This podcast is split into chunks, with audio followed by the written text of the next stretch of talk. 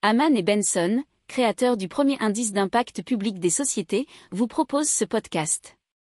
Haman Benson.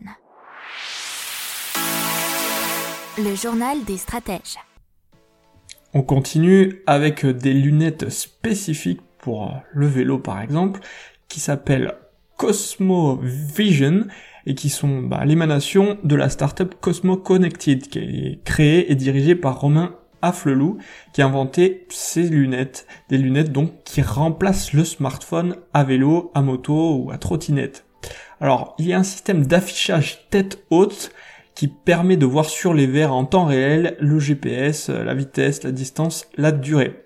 Alors, euh, les lunettes se mettent euh, directement en marche quand euh, on les installe sur le nez et il y a une appli qui est installée sur le smartphone que l'on peut garder dans sa poche sans avoir besoin de le sortir. Donc il y a une connexion entre les deux.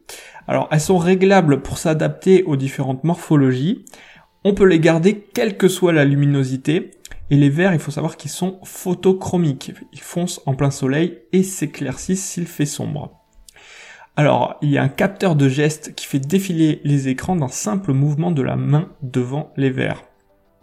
Alors c'est super léger parce que ça fait seulement 40 grammes et ils offrent 12 heures d'autonomie et se rechargent en USB.